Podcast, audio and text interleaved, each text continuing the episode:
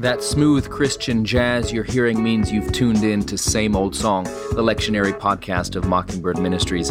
I'm your co host, Aaron Zimmerman. I'll be joined by Jacob Smith as each week we break down the lectionary readings for the upcoming Sunday to give you something to think about, and if you're a preacher, to give you something to preach about, and no matter who you are, to give you a connection to the never changing message of God's grace for actual people like you unzip that monogrammed faux leather Bible carrying case and cover, pull up a chair, and let's dig in.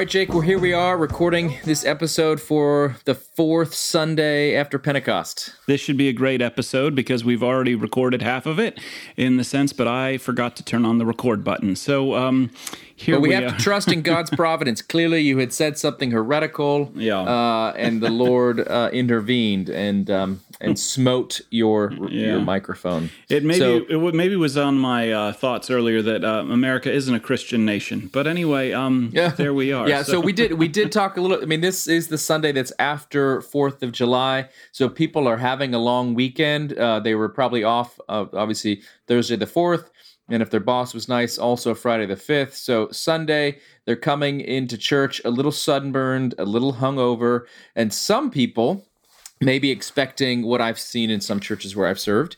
Uh, lots of American flags everywhere, lots of uh, patriotic hymns, and uh, if you don't do them, you'll get angry emails on Monday morning. Um, if you do them, you run the risk of sort of uh, wrapping the cross in the flag, as it were, maybe um, putting too much into the the powers of this world as opposed to the King of Kings and Lord of Lords. Uh, how do, do you have any thoughts about uh, Fourth of July? Yeah, I think it's as we. I think it's important that you know we of course we say prayers for our nation and. Uh, and um, you know, and there's nothing wrong. We uh, show uh, last week's fireworks, the the previous year's fireworks show on the wall during our uh, kind of. We have a picnic afterwards, and um, and uh, but I think that the emphasis should never be on uh, on the country. The emphasis always needs to be on Christ. And uh, and one of the great distinctions is is that kind of you know in America, um, independence means freedom, and uh, this is an idea that was developed by the deists. This isn't a Christian concept. Um,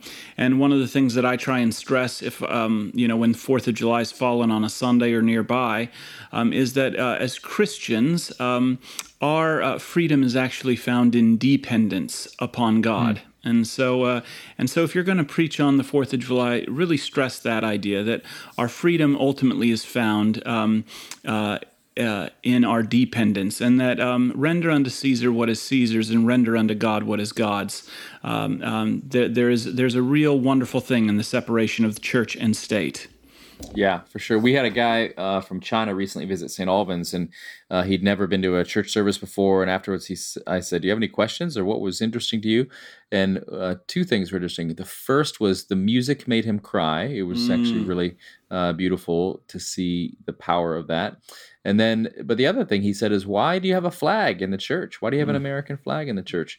Um, because obviously, for him, church even as a non-believer, non-practicer of any religion, he he um, kind of um, had this just an understanding that if if God is real, God is not the God of any one nation. God Yeah. is the God of everybody, all lang- languages, uh, tribes, and tongues. So he was like, "Why do you have an American flag?" And I was like, "Well, you know, for us, it's a reminder to pray for our country and to be thankful for the good things that we do have here." And but that's yeah. So, anyways, that's we we'll say the a prayer for the nation on uh, Fourth of July. We have a little Fourth of uh, on Sunday the seventh. On the fourth, we have a you know, we have a, a carillon, a bell tower at the church, and we'll have patriotic hymns played on that uh, bell tower, uh, and folks will have lemonade and stuff. And then there's a parade in the neighborhood. So That's great. that's our low key Fourth of July at St. Albans Waco. But on Sunday, July 7th, uh, we'll have to preach about something. These passages are not about 4th of July. They're about the gospel. Every single one of them Just is about oozing. the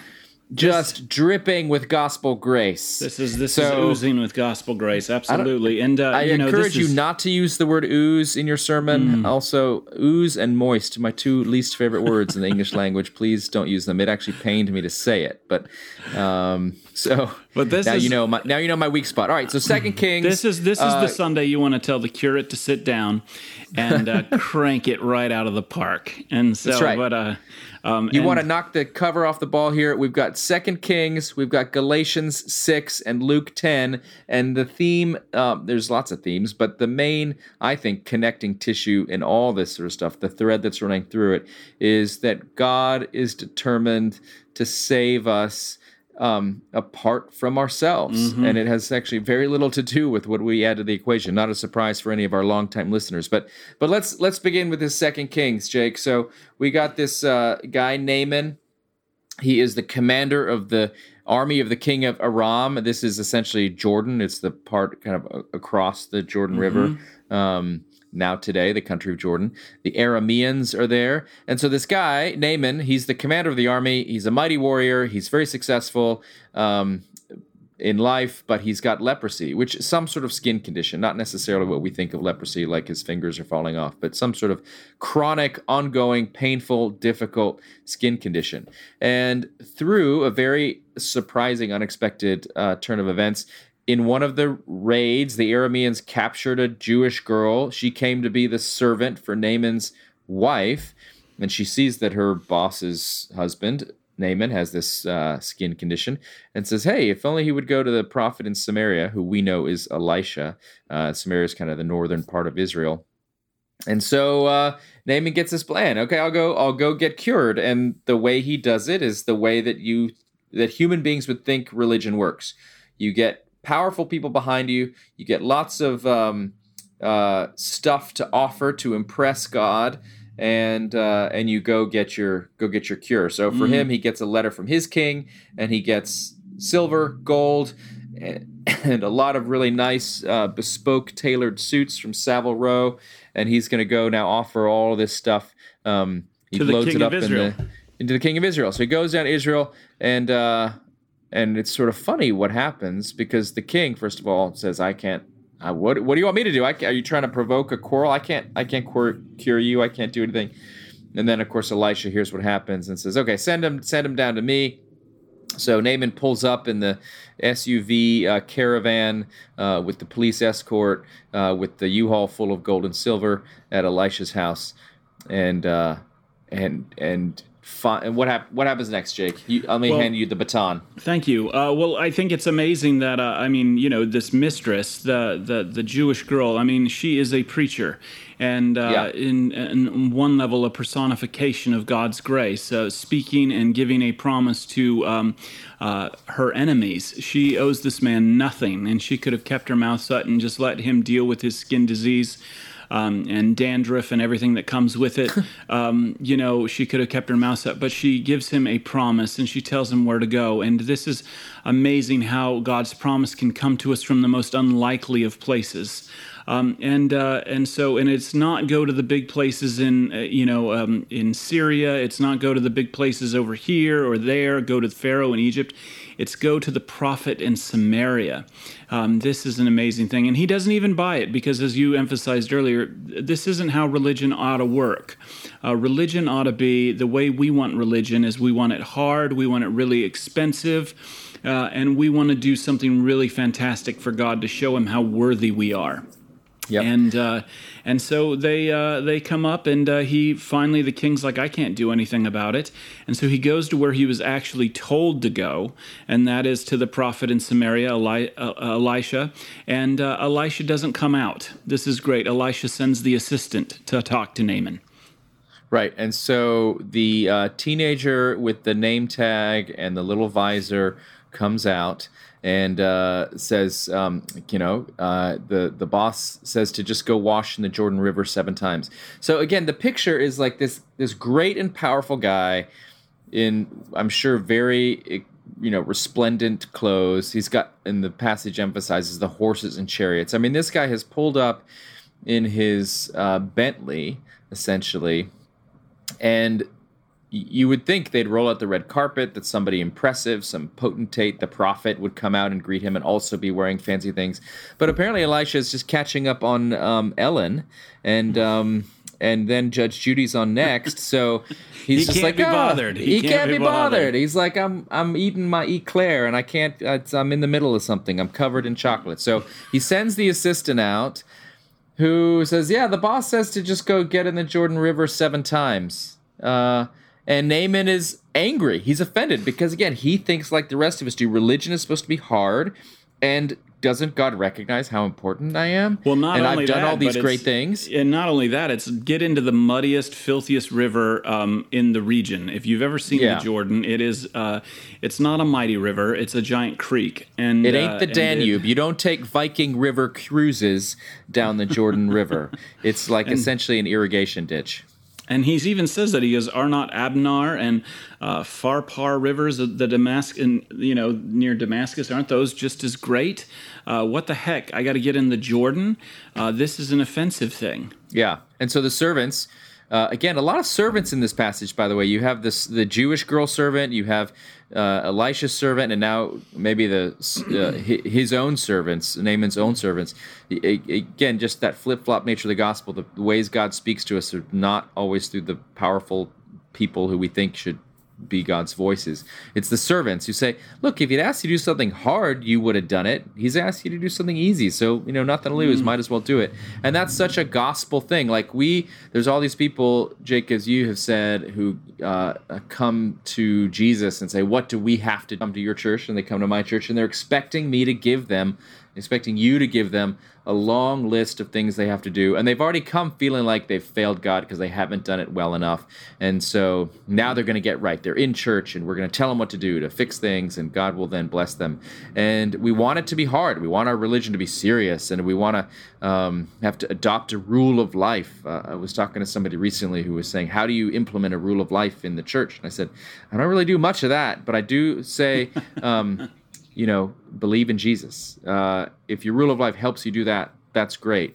Uh, but the main thing is um, uh, just it's not about us. It's not about all the gold and silver we bring. It's not about the impressive pedigree we have. It's just getting in the Jordan River, which. And there may be some people that say, well, well, yeah, but he still had to do that. He still had to be obedient to that thing. And it's like you're missing the point. The whole point of the story is that The point. uh, we're trying to find the simplest, silliest, smallest little thing to do. Um, it's it's farcical. It's almost ridiculous. Um, a lot, and and that's what does it. and and the and the and the truth is is that our message is this, is the same as Elijah's: wash and be clean. Um, this is what you get in baptism, uh, and this is why baptism is so important. It's what do you mean? I mean, and we even hear it in the church today. You know, I mean, like, well, I mean, but after that, you better get it together, and. Um, and uh, no, the word is the same word as it was to Naaman wash and be clean. Um, it is in those waters where the scales and the disease of sin is washed away.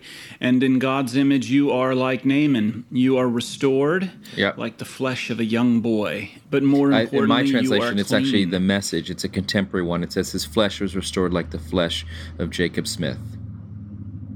So smooth. So fresh and so clean, clean. Well, uh, th- you know the thing too. Naaman. That's This passage would be offensive to folks, uh, I think, in Israel because again, Naaman, he's the commander of an enemy army. They worship the wrong god. He would not have been circumcised. He's unclean in every single way, and yet he still gets the good stuff. this is very like pre-Jesus. This is this is like, yeah. Jesus points it out. That's one of the things that infuriates him when he's preaching to the Yep. to the to, to the people of Israel. Um, you know, he says, "We're not uh, like we're not lots of people sick in Israel and in he, those days, and he was only Naaman, yeah, was so from the wrong Naaman. team. So there's so much grace Yeah. here. There's so much emphasis on uh, we are saved not by what we do or what we bring to the table. We're saved by God's sort of ridiculous grace for people. Um, and yeah, and and and this grace transforms us in a powerful powerful way. And uh, i think this is what paul is getting at as we move into our reading from galatians Galatians chapter six. That's right, and uh, um, and you know uh, this passage right here is oftentimes preached as prescription, and uh, you know, and where it's actually this is a very powerful thing about uh, description. You know, when Paul opens up by talking about people who are caught in transgressions, and uh, you know restoring such people in a spirit of gentleness and notice what he says when he opens up you know the temptation of a pastor the temptation of a preacher is always to give people advice and how they can fix it um, and uh, the truth is is that most of us if you give people things to do to fix mm. it they will do the exact opposite or they'll begin to resent you uh, and the truth is is that the call here that paul gives us in galatians is not to fix mm. it but to bear one another's burdens and in this way fulfill the law of Christ.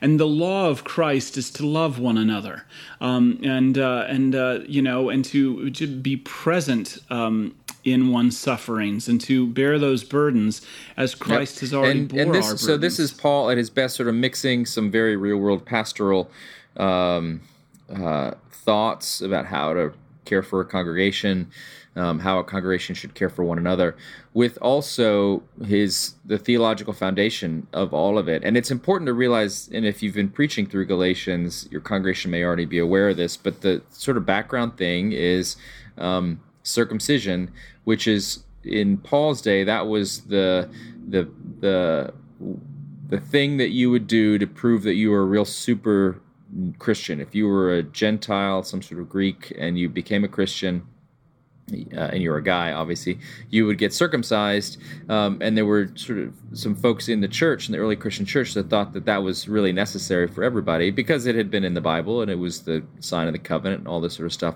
So there were all these people trying to say, yes, you believe in Jesus. Yes, you've been baptized. That's great. But now here's the extra thing you need to do to make sure you're really in with God.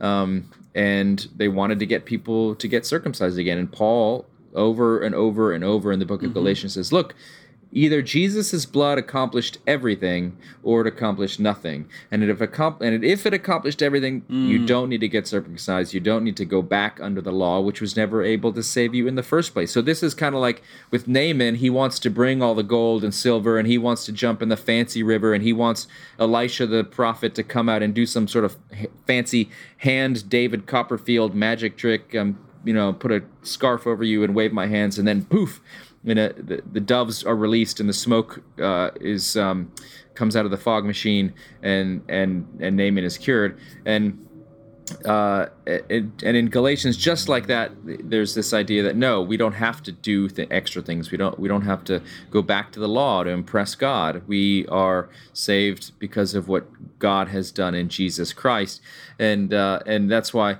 that's uh, right. Uh, Paul says, uh, "I don't want to boast of anything except the cross of our Lord Jesus Christ." Like that has that has done the whole thing. Hmm. Yeah, I think that's you know, and that's what he means. Do not be deceived. God is not mocked. For you reap whatever you sow.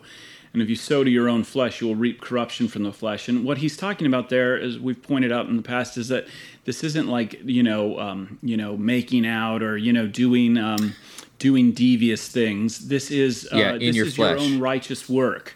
Um, and uh, you will uh, this this is this is this is a conversation of religion here and your own um, justification and the truth is is that you're going to reap it and uh, and uh, you're going to find that it is like a filthy rag and uh, but if you reap with the spirit you'll you'll reap eternal life because that is justified by Jesus because the cross is the only thing that matters and he closes up this passage. It's very good. I love this. For neither circumcision nor uncircumcision is anything, but a new creation is everything. And this is really a word for those of us like uh, law gospel guys who can turn the law and the gospel and this wonderful good news that we have mm-hmm. into a bludgeon. Do you know what I mean? we have the true it. understanding and, of the gospel, um, and thus we are saved. Yeah, and I mean, and I deeply feel that. And uh, so this word is a word to me as well, to reminder that the only thing that matters is the new creation. Because when Paul speaks of the cross here, he's speaking of both the death, the resurrection, and the ascension of Jesus. That's what we mean by the cross. And uh, and uh, the point being here is that in that resurrection, man, Jesus has demonstrated that um, it is His work, and that this is the beginning of a new creation, of which you're a part. And those who put their trust in that, um, as for those who follow this rule, peace be upon them and mercy, and upon the Israel of God. The idea being here that the church now is the, the Israel of God. Those who have their their trust not in their flesh and what they're doing in the religious exercises of the day, but in the work of Jesus, in the Spirit, uh, by which we are given everything that we need to stand justified. Yeah, and I, I just want to back up one more uh, time to verse 8, because that verse, if not properly expounded, I think we hear it with our legalistic ears. And will and mm. the actual meaning of it is so different from from that. So if you sow to your own flesh, you will reap corruption from the flesh, but if you sow to the Spirit, you'll reap eternal life from the Spirit.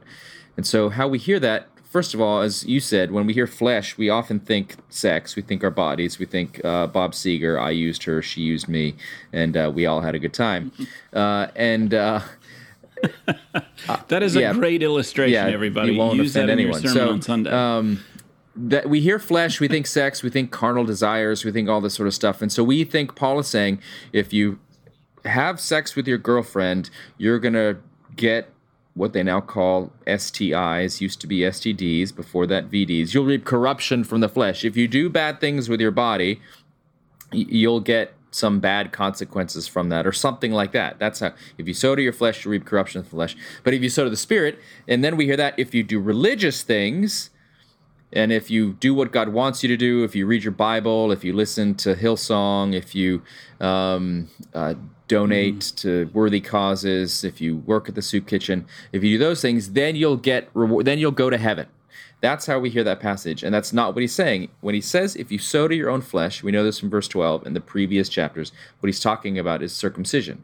He's saying if you put all your chips in on your circumcision and your holy actions as being the thing to save you, the stuff that you do in your body in your flesh, uh, that's not going to work uh, you'll reap corruption. Actually, your mm. your your um, your dependence on yourself is going to move you farther away from God. But if you sow to the Spirit, and he and again, he's not saying do religious stuff. He's saying if you trust in God's Holy Spirit to sanctify you, to save you, to do the work in you, not you doing it, but God doing it, then you will reap eternal life from the Spirit. So it's not don't do bad things, do good things, and God will give you a gold star. That's how we hear that. This passage is saying if you do religious stuff and trust that to save you, it's not going to work. So what I want you to do is to trust in God to save you, to believe in Jesus Christ, to be filled with the Spirit. It's it's a completely different thing that's going on here, and that's why he can say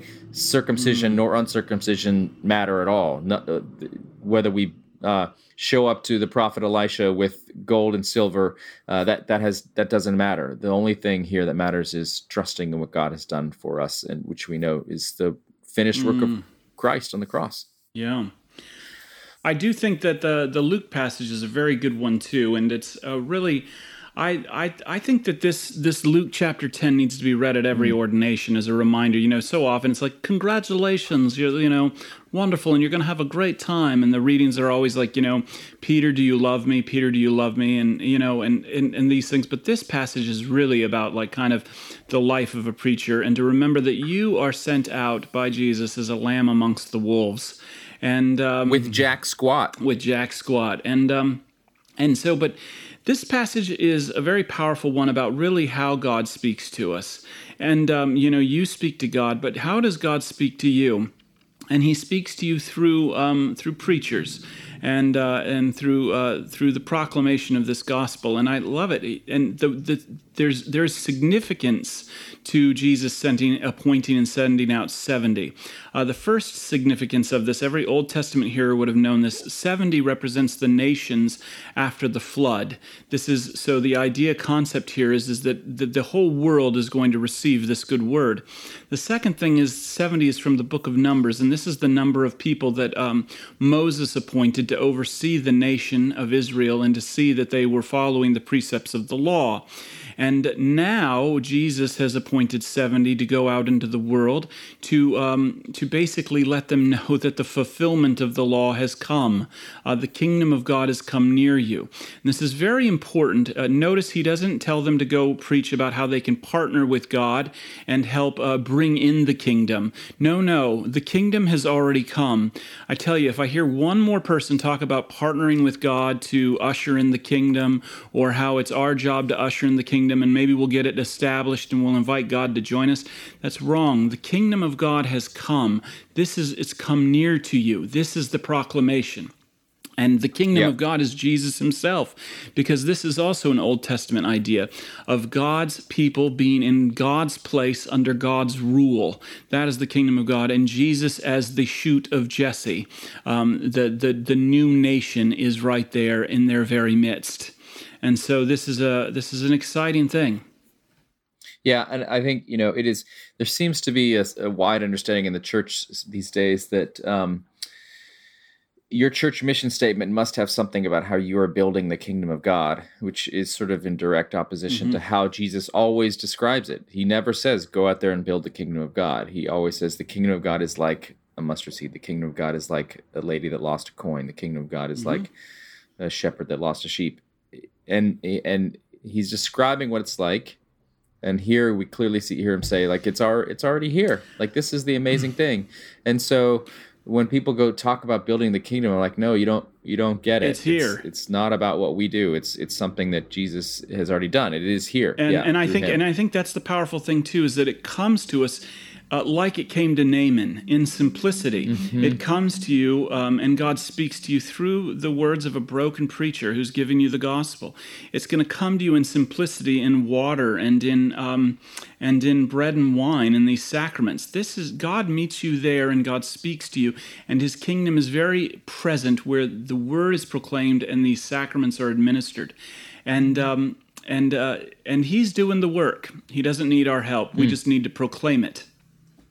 Yeah, and it's sort of amazing just to think about missions and how people often think about missionary work and mission activity.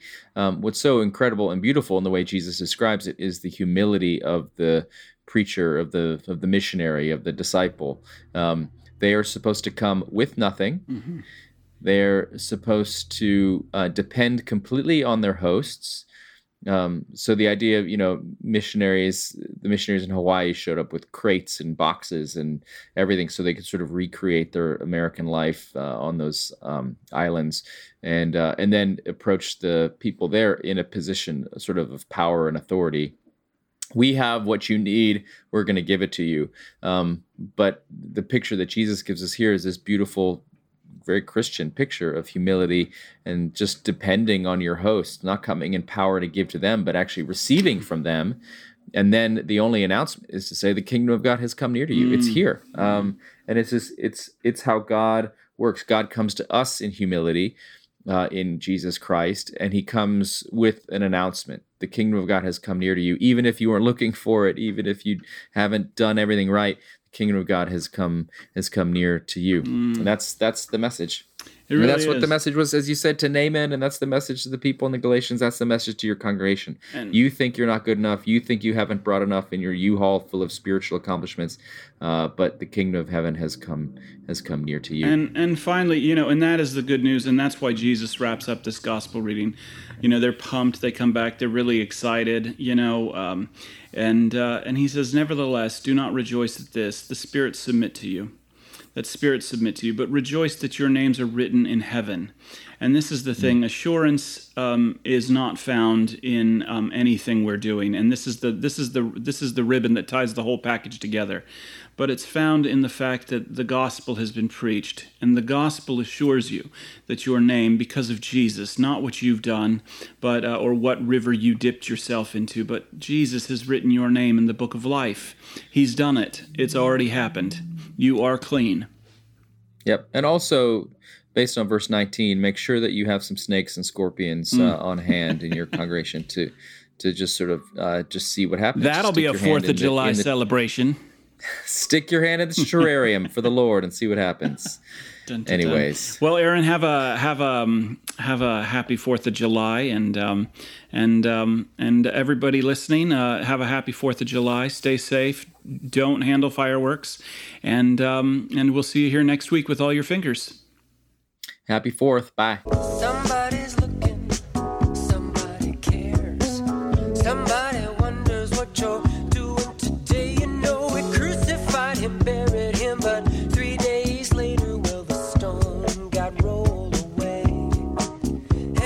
Thanks for listening to Same Old Song, and we hope you found some nuggets that will be helpful either in your preaching or just in your life.